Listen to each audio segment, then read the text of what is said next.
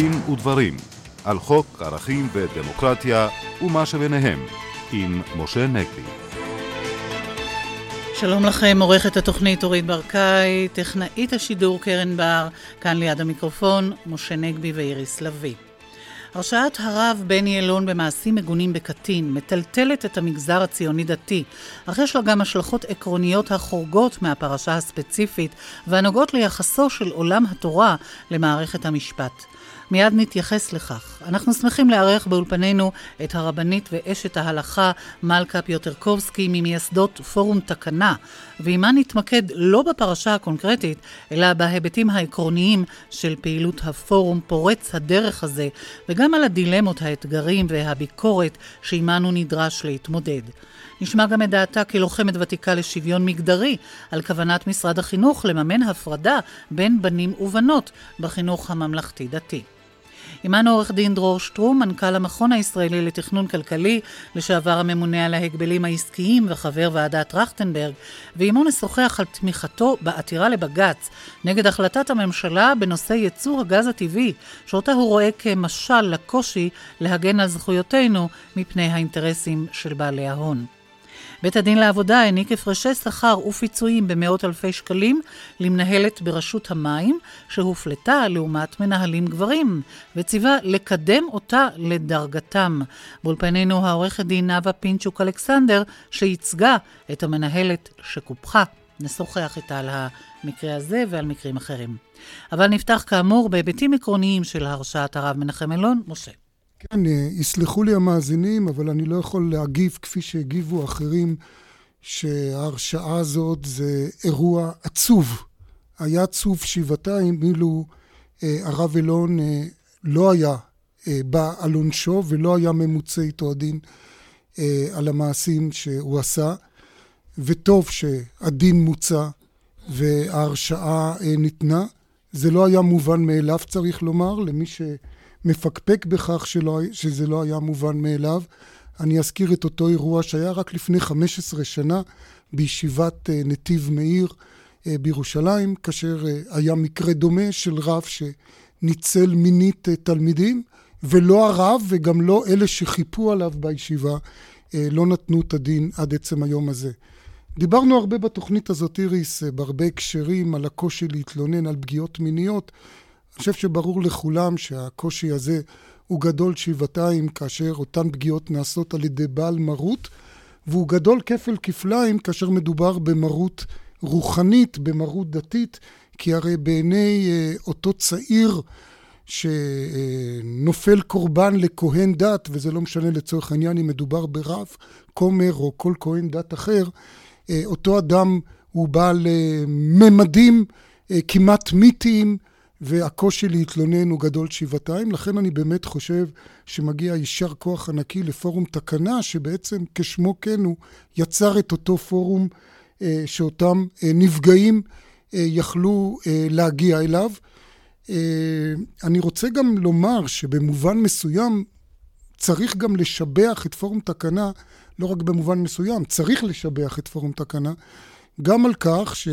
ותכף נשמע על כך גם מפי הרבנית פיוטרקובסקי, אה, על כך שהוא כמובן, גם במקרה הזה, אבל גם במקרים אחרים, מיד אה, כל תלונה כזאת הוא מביא לידי הרשויות הממלכתיות. זה שוב, לא מובן מאליו, אנחנו מכירים את הנושא הזה של קשר שתיקה, שאגב, לא אופייני רק למגזר הדתי.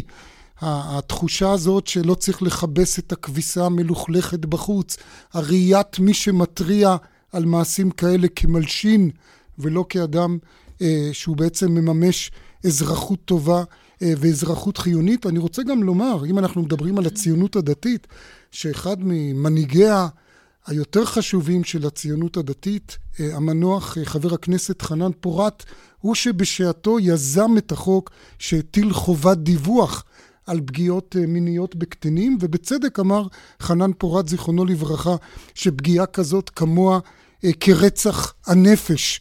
וטוב שפורום תקנה אה, מממש את הדבר הזה. אה, לסיום הפתיחה הצנועה שלי, אה, אני רוצה לומר שאני רואה פה בהחלט נקודת ציון, אני מקווה, בהתייחסות של הציונות דתית למערכת המשפט.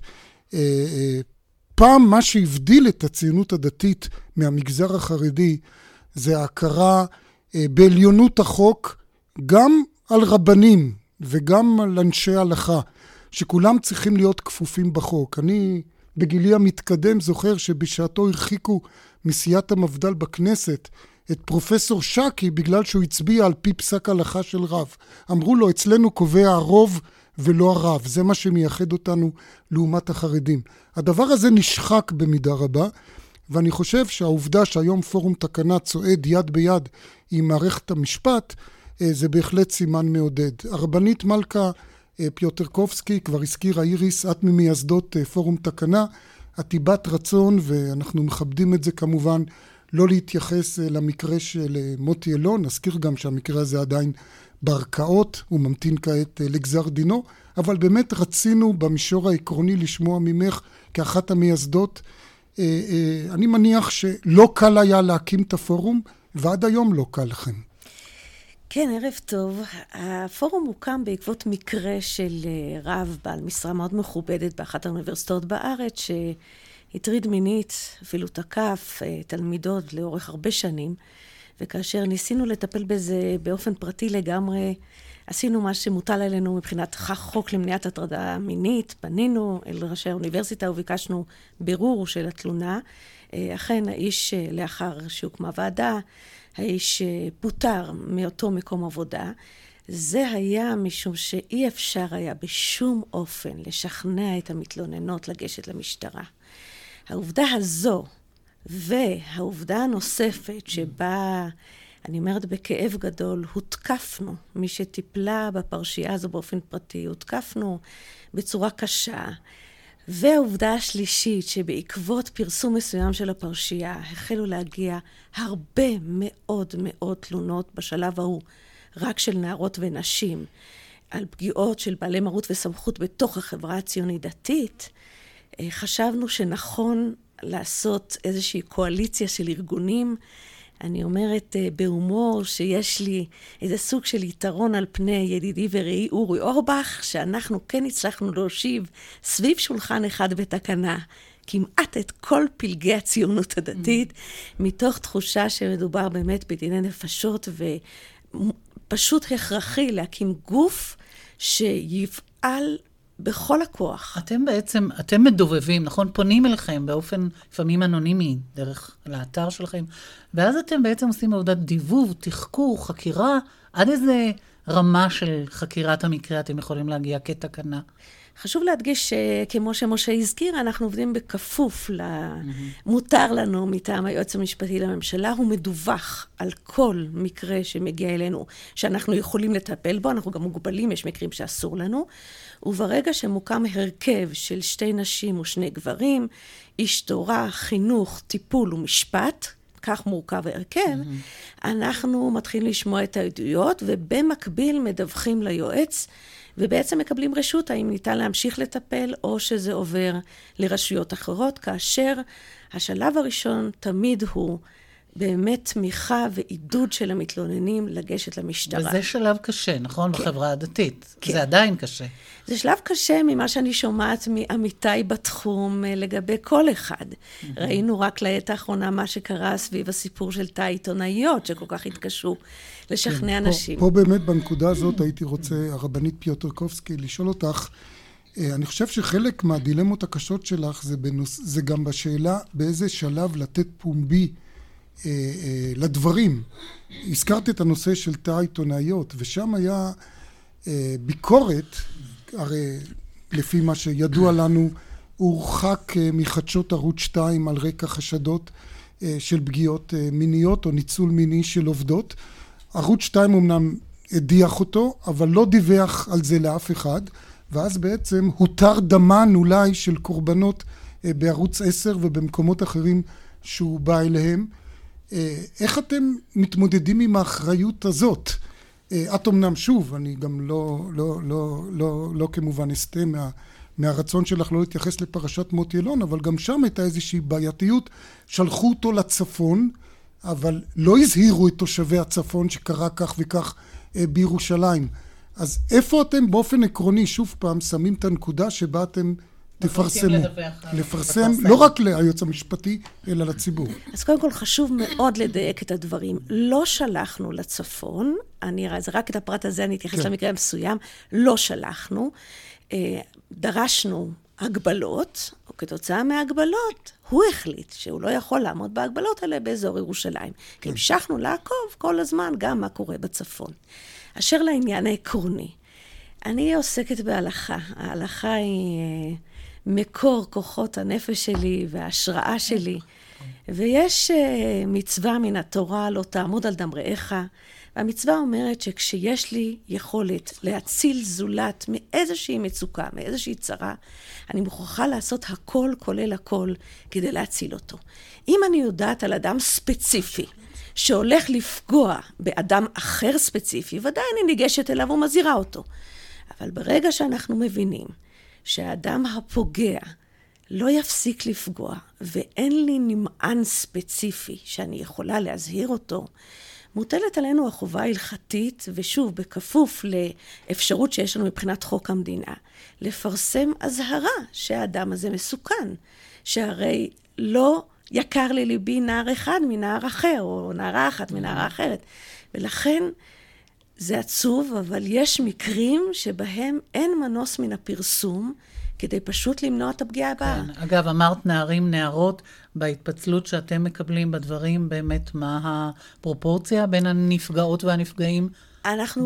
במגזר הזה הדתי. בתחילת ההקמה של הפורום, אה, באמת התייחסנו בעיקר לנפגעות, נערות ונשים, כי אלו התלונות שהובאו בפנינו.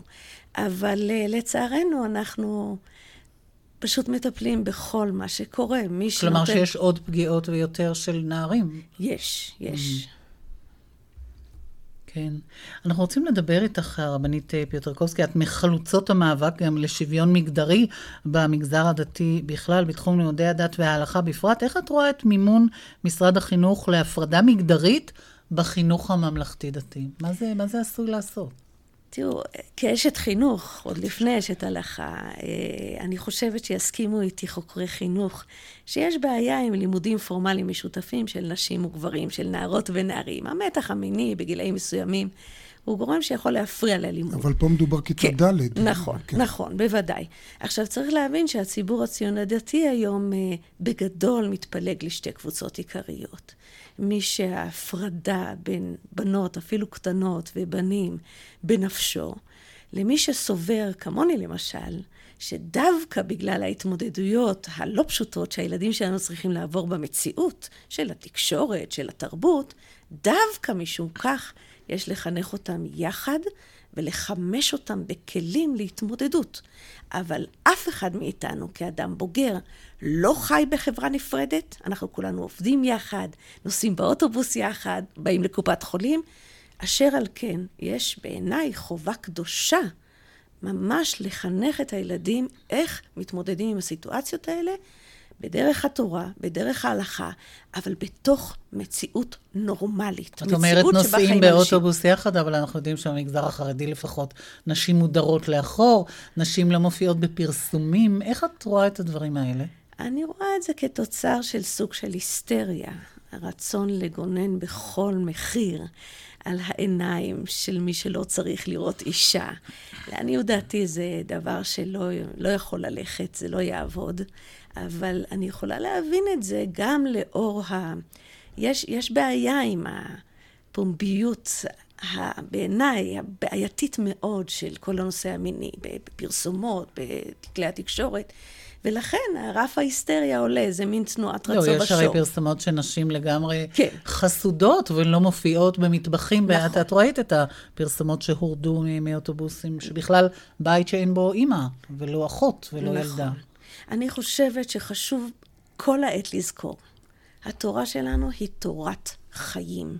היא נועדה ללוות אדם בחיים נורמליים, רגילים, איך שאנשים חיים, עובדים, לומדים, מקימים משפחות. לא ייתכן להפוך את שומרי התורה לאנשים שחייבים לחיות במבצר. זה בעיניי לא תורת חיים. עורך דין דרור שטרום, רצית להעיר משהו לגבי הדברים? כן, רק אה, שתי שאלות. קודם כל, תרשי לי לברך אתכם על העבודה ללא ספק אה, חשובה שאתם אה, עושים, אבל אולי שאלה מעשית מבחינת אלה שחושבים להתלונן או חושבים לפנות. מה הם במרכאות אחוזי ההצלחה שלכם מהבחינה הזאת של עד כמה זה אפקטיבי? זאת אומרת, פניות אליכם, כמה הן בסופו של דבר מתורגמות באמת לחקירה או נקיטה בהליכים ברוריים. אני לא מדבר על הרשעה, אבל עצם הפתיחה בהליך של ברור, גם היא לפעמים יש לה אפקט. ושאלה שנייה, מנקודת מבטו דווקא של החשוד, האם את לא חושבת שבעצם הבירור שלכם ומתן הפומבי לדברים, אין, בוודאי כי יהיו כאלה שיטענו, מן הסתם מהצד הסנגוריאלי, שיש בזה כבר איזושהי הטלת אה, כתם או מעין פסק דין מקדים ומרשיע. שתי שאלות מצוינות, אני חושבת. Mm-hmm. באשר להצלחה המעשית, צריך לחלק את זה. אה, רוב מוחלט של האנשים שלגביהם הוגשו תלונות, פעלו יחד איתנו, ובאמת נשמעו להגבלות שיעזרו להם להתמודד עם הקושי שיש להם. במקרים אחרים, המתלוננים באמת התעודדו מאיתנו, ניגשו למשטרה, עברו את ההליך המשפטי, והנילונים הורשעו. העניין הוא מאוד מאוד מאוד מורכב, משום שמצד אחד אנחנו עובדים עם אנשים שאנחנו מכירים אותם, והם חיים איתנו, והם חברים שלנו, ולעיתים בני משפחה. ומצד שני, יש צו קדוש, ובארת הרע מקרבך. אז זה מאוד מאוד מאוד חשוב ככה, חשוב לנו לשמור על זה, במיוחד שכתוצאה מהעבודה המאוד שיטתית שלנו עם היועץ המשפטי לממשלה, היחס לתלונות שמגיעות דרכנו הוא מאוד מאוד רציני, מבורר. באשר לנילון, אנחנו כמובן עושים כל מאמץ לשמור על זכויותיו, הבירורים הם דיסקרטיים, גם בתוך הפורום יש דיסקרטיות מוחלטת, אם תשאל אותי mm-hmm. על הרכב שאני לא יושבת בו, אין לי שום ידע לגביו. ושוב, אנחנו מקבלים מן היועץ רשות לכל פעולה עתידית שאנחנו הולכים לנקוט אה, כדי להבטיח באמת את זכויותיו של נילון. מבחינת דעת הקהל בקהילה, הדתית או הדתית-חרדית או הדתית-לאומית, יש אה, אווירה, נדמה לי שאנחנו שמענו עליה פעם, בואו נסגור את הדברים בינינו, בכלל לא ללכת לדווח, עד כמה הנושא הזה הולך ומתפתח. אני שמחה לומר שהוא מתפתח, אולי קצת לאט מדי לטעמי, אבל... אצל זה... החרדים אפילו לא מדווחים על פר... לכאורה פרשת מוטי אלון לא קיימת בתקשורת החרדית. כן, למרות שהיו פניות גם מהחברה החרדית אלינו, בואו תעזרו לנו להקים מעין גוף כזה בתוך החברה החרדית. תראו, צריך להבין שאצל אנשים שומרי מצוות, כל מה שקשור בגוף, ביצר, ביחסים בין המינים, בסיסית השתיקה יפה לו. לכן לעבור עד את... עד המקום שזה עושה עוול. בדיוק. לכן לעבור את קשה. כל המרחק, זה לוקח זמן. Mm-hmm. אבל בעזרת אנשים באמת נפלאים, כמו הרבנים שהם נשיאי הפורום, שהבינו שאין, פשוט אין שום דרך אחרת חוץ מאשר להילחם בזה בשיא הנחרצות. הנחרצות. אנחנו היום עושים הפרדה ברורה בין הדברים שבאמת ראויה להם הצנעה, לבין עוולות שצריך לבאר אותן. אני רוצה שוב uh, uh, ללכת לנושא אחר, שקשור כמובן למעמד האישה uh, במגזר הדתי, וזה הנושא של נשות הכותל. לך אני לא צריך לומר, הרבנית פיוטרקובסקי, שבניגוד למה שחוגים מסוימים, קנאים, מנסים להציג את זה, אה, לא מדובר בהכרח בנשים רפורמיות, רחמנא ליצלן, אלא גם נשים אורתודוקסיות אה, נמנות עם הקבוצה הזאת. איך את רואה את הניסיון הזה למנוע מנשים אה, להתפלל, לקיים את חופש הדת שלהם בכותל המערבי? תראה, כל הנושא של נשים בציבוריות הטקסית הדתית הוא בשינוי. יש היסטריה גדולה לגביו. לכן אני חושבת שהדברים מתבטאים בחריפות בכותל. עקרונית, הלכתית, אין איסור לאו שהנשים הללו עושות, ולכן לטעמי לא היה צריך לעשות מזה עניין כל כך גדול. הראיה זה שאצלנו בבית הכנסת ביישוב בו אני גרה בתקוע, כל דבר שהוא ייתכן מבחינה הלכתית, הרב מנחם, זכרו לברכה, שנפטר, פרומן. כן, הוא היה אומר, מה שייתכן הלכתית, חייבים לאפשר אותו. וזו הסיבה שאין מאבקים, אין מריבות, נשים אומרות קדיש. אתם גם יישוב דתי-חילוני מעורב, נכון? בוודאי, כן. בוודאי. יש לנו עוד דרך לפסוע בשביל הזה של שוויון מסוים במעמד הנשים. אני חושבת שראוי שכל צד יפעל באמת בחוכמה וברגישות להבין שמצד אחד שמירה על המסורת זה ערך עמוק וחשוב, מצד שני אם הוא יישאר ערך בלעדי, חס וחלילה אנחנו יכולים לאבד אותו. אנחנו חייבים לצעוד עם מציאות ימינו. כמעט לסיום, אה, פונים אליכם אה, לפורום תקנה, איך, באיזה אופן? דרך האינטרנט? דרך אתר האינטרנט, יש לנו אתר תקנה, אפשר לעשות בגוגל ואפשר לפנות, ויש שם מספרי טלפון, והלוואי שלא יפנו, אבל מי שנפגע, שידע שיש פה חבורה של אנשים שרוצים להקשיב לו, לתת לו כתף. אם יורשה לי להוסיף חבורה אמיצה, כי מחוץ לאולפן את סידרת, סיפרת לנו שאת עצמך לפעמים סובלת מאיומים מסוג כזה או אחר, אז uh, כל הכבוד ויישר כוח. תודה. תודה רבה לך, רבנית מלכה פיוטרקובסקי. אנחנו כאן בדין ודברים, רשת ב' של כל ישראל. אנחנו נצא להפסקת uh, פרסומת, עדכון חדשות, ונחזור מיד לאחר כל אלה כאן עם uh, נושאים נוספים.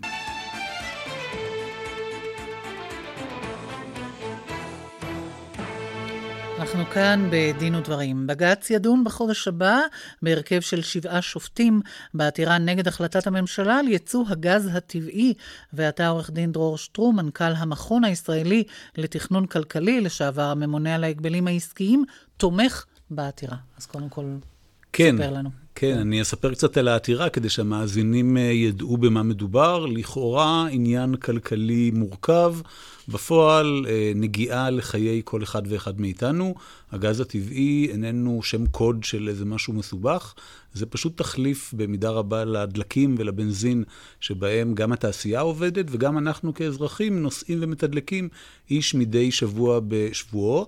והטמעה מלאה, זאת אומרת, אם אנחנו ניקח כמויות גדולות של גז טבעי ונאפשר להן להיטמע במשק המקומי, צפויה להביא להוזלה מאוד מאוד משמעותית ביוקר המחיה, נאמדת באלפי שקלים למשק בית מדי שנה. כשבעל התגלית בגז הטבעי בא ואומר, תנו לי בעצם לייצא מחוץ למשק המקומי חלק גדול מאוד מהגז הטבעי. ולהרוויח לבד. ולהרוויח, כשלהרוויח, בואו נזכיר לטובת כולנו, כי אנחנו במעמד צד אחד כאן, אין בזה שום פסול, אבל כל עוד שזה לא בא על חשבון החברה בכללותה ועל יוקר המחיה. ומה שהייתי אומר מעניין במיוחד בנושא הזה, זה השאלה של יוקר המחיה אחרי המחאה ואחרי ועדת טרכטנברג, ובעיקר השאלה האם הממשלה קוראת את הכתובת על הקיר, ולטענתי, וזה מה שאני כתבתי בנושא הזה, הממשלה לא קראה את הכתובת על הקיר ולא הפנימה, או לפחות לא ניכר במעשה ידיה כאן, שהיא הפנימה את המסר. לי יש תיאוריה אחרת, אולי היא הפנימה, אבל הרבה יותר חזק החשש שלה, או היראה שלה, או פיק הברכיים שלה, אה, מול בעלי ההון, ואנחנו רואים את זה גם בהרבה תחומים אחרים. אתה היית ממונה על ההגבלים העסקיים, אה, אתה ישבת בוועדת טרכטנברג, ואנחנו יודעים שכל פעם שהממשלה צריכה לקצץ במשהו את הכוח ואת הרווחים, כמו שאמרת, הלגיטימיים של בעלי ההון לטובת הזכויות שלנו, האזרחים מן השורה, יש לה איזשהו פיק ברכיים. אולי, אולי כל העתירה הזאת היא באמת רק איזה משל, כמו שאתה אמרת, לתסמונת הרבה יותר רחבה בתחום הזה. אז כן, קודם כל, העתירה היא באמת אה, פנייה למפלטו האחרון של האזרח, משום שבית המשפט הגבוה לצדק, בו לפחות האזרח יכול לשים את מבטחו, אבל הבעיה שאתה מציין, משה, היא בעיה מוכרת בכלל מתחום הרגולציה או ההסדרה השלטונית, והיא בעיה שמכונה, ב, יש לה שם למחלה הזאת, קוראים לזה The Collective Action Problem. וזה אומר במילים פשוטות שכאשר עניינו של אדם אחד, במקרה הזה בעל הון, נוגע בדבר, הוא יפעיל הרבה מאוד מאמצים כדי להסיט את החלטת הממשלה לכיוון שרצוי לו, בעוד שאנחנו האזרחים, בהיותנו מפוזרים, אנחנו לא מפעילים את המאמצים האלה. ועסוקים ועובדים כל היום. ועסוקים ועובדים, וכמובן התוצאה היא בדרך כלל שההחלטות האלה הן מוסטות לטובת הפרט. הבעיה היא שאת המסר הזה בדיוק כבר חקרנו ובדקנו. אני גם נמניתי על אה, אחד הצוותים, צוות יוקר המחיה בוועדת טרכטנברג, ויצאנו עם שורה של מסקנות, שבדיוק את הבעיה הזאת נועדו אה, למנוע. וראה זה פלא, המסר הזה, למרות שנכתב בצורה, אה, בכל דרך אפשרית, בעברית ובמספרים, עם הצגה, לא נלמד, ובמקרה הזה, מה שאולי מסמר את השיער, זה שההשלכות על יוקר המחיה של האזרחים, מילא אם היו לומדים את הנושא הזה ואומרים, אתה יודע מה, למדנו, ואנחנו מחליטים להעדיף את פיתוח הכלכלה וכולי. ההיבט של יוקר המחיה לא נלמד אפילו. הפרוטוקולים של הוועדה שעסקה בנושא, כידוע, פורסמו. ועיון מדוקדק בפרוטוקולים האלה מלמד שאפילו מצגת לגבי ההשלכות על יוקר המחיה של האזרחים לא הוצגה, לא כל כן. שכן לא הובא בחשבון. מה בג"ץ אמור אה, לשקול? אילו נתונים? בג"ץ אמור לשקול שתי שאלות. האחת היא מעניינת כי היא חוקתית, משום שהתעורר כאן היבט ראשון במעלה, והוא שהכנסת, הכנסת באה ואומרת, בעצם אם הנושא הוא כל כך כללי ורב-דורי ומשפיע על המשק בכללותו להרבה מאוד שנים, זה נושא שראוי להיות מחוקק בחוק, ולא ראוי שיסתיים בהחלטת ממשלה שכידוע נועדה להיבטים אדמיניסטרטיביים, לפעמים משמעותיים. שמתחלפת גם מדי כן, פעם. החלטה למשל לצאת למלחמה היא לגמרי החלטת ממשלה, כולנו מבינים את זה, אבל החלטה שמשפיעה בהיבט רב-דורי ומשנה וקובעת נורמות יסודיות וכלליות, היא, כך הטענה, בוודאי לא עניין להחלטת ממשלה, בנקודה ולכן... בנקודה הזאת גם המשנה ליועץ המשפטי לממשלה בעצם נכון, אה, די כאן, תמך בכם. ראוי כאן, אני חושב, לשבח את, את אה, שני עובדי הציבור שמדובר בהם, משום שגם המשנה ליועץ המשפטי לממשלה, גם היועץ המשפטי של הכנסת באו וגילו עמדה שאפשר לכנות אותה אמיצה, ובאו ואמרו את האמת המשפטית שלהם, שההסדר הזה ראוי להיות מחוקק בכנסת. מה הנושא השני? אמרת שני היבטים. הנושא השני הוא הנושא שעליו דיברתי קודם לכן. האם יכולה במדינת ישראל בשנת 2013 להתבצע רגולציה באופן שאיננו מביא בחשבון את ההיבט שכולנו כבר היום יודעים שמדינת ישראל סובלת ממנו, והוא ההיבט של יוקר המחיה העודף. כידוע, אנחנו משלמים במדינה על מוצרים רבים מאוד, לפעמים עשרות אחוזים יותר יקר מאשר במדינות אחרות, mm-hmm. ולכן האינטרס הציבורי בא ואומר, בואו נתחשב בזה בשעה שאנחנו חושבים מה תהיה הרגולציה. ובשאלה האם זה משאב ציבורי או פרטי? לא בשאלה הזאת, בשאלה הזאת, mm. החוק נותן הסדר שאפשר להיות שבעי רצון ממנו ואפשר לא, אבל המשאב הוא משאב ציבורי שנתון לשימוש למשך שנים קצובות בידי אדם mm. פרטי שגילה, וזה פרי עמלו. נדמה לי שבנקודה הזאת אפשר להיות שבעי רצון מהנקודת איזון העקרונית. זה לא הים של כולנו. זה לא הים של כולנו, לא. כן, אה, אה, עורך דין שטרום, הזכרנו כבר, היית הממונה על ההגבלים העסקיים, בתור שכזה כמובן נלחמת במסגרת סמכויותיך החוקיות בתופעות של ריכוז כוח אה, בידי בן אדם אחד, בעל הון אחד או קבוצה מצומצמת אה, של בעלי הון. נתקלת גם בתופעה שהדבר הזה הוא חמור במיוחד בתחום התקשורת, כי אז בעצם נוצר מצב אה, שבן אדם ששולט בהרבה כלי תקשורת יכול לגרום לכך שדעות שאינן מקובלות עליו, למשל הדעה שאומרת שצריך להפחית את יוקר המחיה או להקטין את הכוח הכלכלי שלו, של אותו בעל הון, לא יקבלו בכך ביטוי. אה, ונדמה לי שכשניסית לפעול נגד זה, אותם כלי תקשורת גם כיוונו את האש אליך. כן, זו נקודה, זו נקודה מאוד חשובה במדינה ריכוזית, משום שצריך להבין שכשהמשק כולו צפוף במונופולים ובקרטלים, בעצם התקשורת במידה רבה היא אחד הכלים החשובים ביותר כדי להציף את הקושי הזה.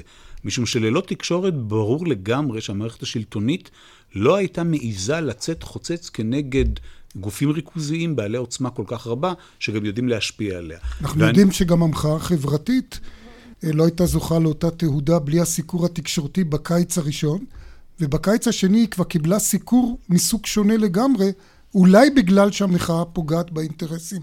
של אותם אנשים שהם שולטים נכון, בתקשורת. נכון, אין ספק, אין ספק שתקשורת, ובמיוחד תקשורת תחרותית, היא כלי דמוקרטי ראשון במעלה, אבל אני רוצה לציין את זה גם בהיבט של תחרות והגבלים עסקיים, כי אין ספק שכאשר התקשורת הופכת להיות יותר ויותר ריכוזית, כך גם גדל המוטיב של השתקת הקול האחר. וכאשר המוטיב הזה איננו קיים, והפקיד הציבורי שעוסק במלאכה, למשל הממונה על הגבלים עסקיים, זה יכול להיות גם יושב ראש רשות ניירות ערך בתאגידים בעלי עוצמה רבה, איננו נהנה מהחשיפה של תוצאות מעשיו, הדבר הזה בהחלט יכול לגרום לשיתוק חלקי או מלא אפילו של המערכות האלה, וכמובן שהמגמה שאנחנו עדים לה בתחום התקשורת בישראל, ופה חשוב מאוד לציין את זה, משום שלפני עשר שנים, כשחוקק חוק התקשורת בכנסת ישראל, עמדו פקידים בכנסת ואמרו, מה אתם רוצים? מה הבעיה? הולך להיות עידן אינטרנט, כל מי שרוצה יכול להרים ערוץ שידור ולהביע את דעותיו, הבמה חדלה להיות במה מרכזית. המציאות היום, רבותיי, אחרי הרבה מאוד שנים, אנחנו רואים אותה ריכוזיות שהייתה קיימת במדיה ובפרינט, קיימת גם באינטרנט. אנחנו יודעים שאתרי האינטרנט הנחשפים ביותר הם בשליטת אותם אנשים נכון, ששולטים. ולכן ב... אם אתה לא קיים באתרים האלה, במידה רבה אתה לא קיים. עורך דין אה, דרור שטרום, תודה רבה לך. ועכשיו אנחנו עוברים אל הנושא הבא שלנו, אלייך אה, עורכת דין נאוה פינצ'וק אלכסנדר. את זכית בתביעה עקרונית שהגשת בשמה של מנהלת ברשות המים, שהופלטה בשכרה ובמעמדה לעומת אה, מנהלים גברים. אולי קודם כל קצת על הסיפור עצמו. כן, התביעה הזאת היא חשובה, וה... פסק דין הוא חשוב מפני שהשופטת אה, דוקטור גילצר כץ פסקה שלמעשה ברשות המים, שהיא תאגיד ממשלתי, קיימת אפליה זועקת לשמיים של נשים.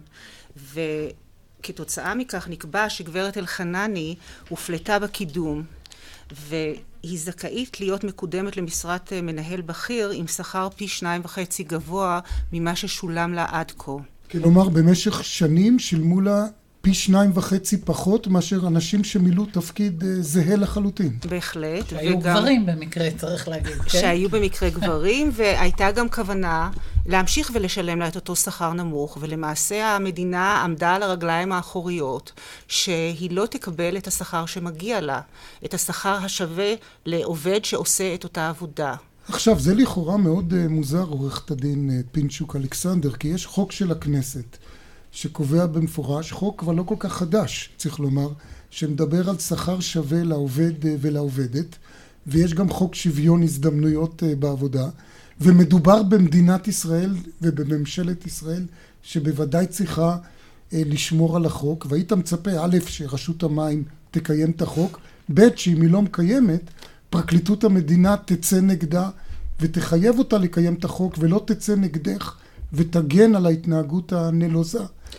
של רשות המים. איך את מסבירה את כל התופעה הזאת? אני מסבירה את זה על ידי כך שמה שנחשף פה בתיק הזה, זה שנציבות שירות המדינה אה, למעשה לא אוכפת את חקיקת השוויון אה, בשירות המדינה.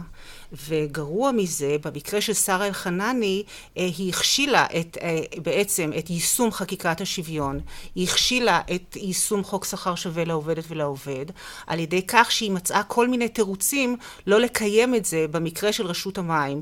היא למעשה טענה שלא ניתן לקיים את זה עד שיהיה אה, מצב שרשות המים תעבור הליך של רה-ארגון, ובו זמנית היא קידמה גברים... רפורמה, זו המילה שהם אוהבים. כן. כן. היא, היא, היא קידמה גברים מכיוון שאותם ניתן היה לקדם באותו זמן, שלא ניתן היה לקדם את גברת אלחנני. חמור ו... מזה, את, אה, מי שקורא את פסק הדין רואה על פני הדברים, אני מתבטא בזהירות, שעדים מטעם אה, רשות המים, מטעם מדינת ישראל, עובדי מדינה, בוא נתבטא בעדינות, אה, לא אמרו אמת בבית המשפט. זאת באמת תופעה מאוד מצערת.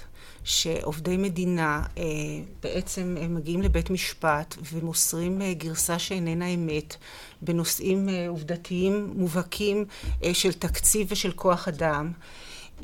ומה שעוד הסתבר מתוך התיק הזה, שלמעשה אין בתוך שירות המדינה מנגנון ליישום של חוק שכר שווה לעובדת ולעובד.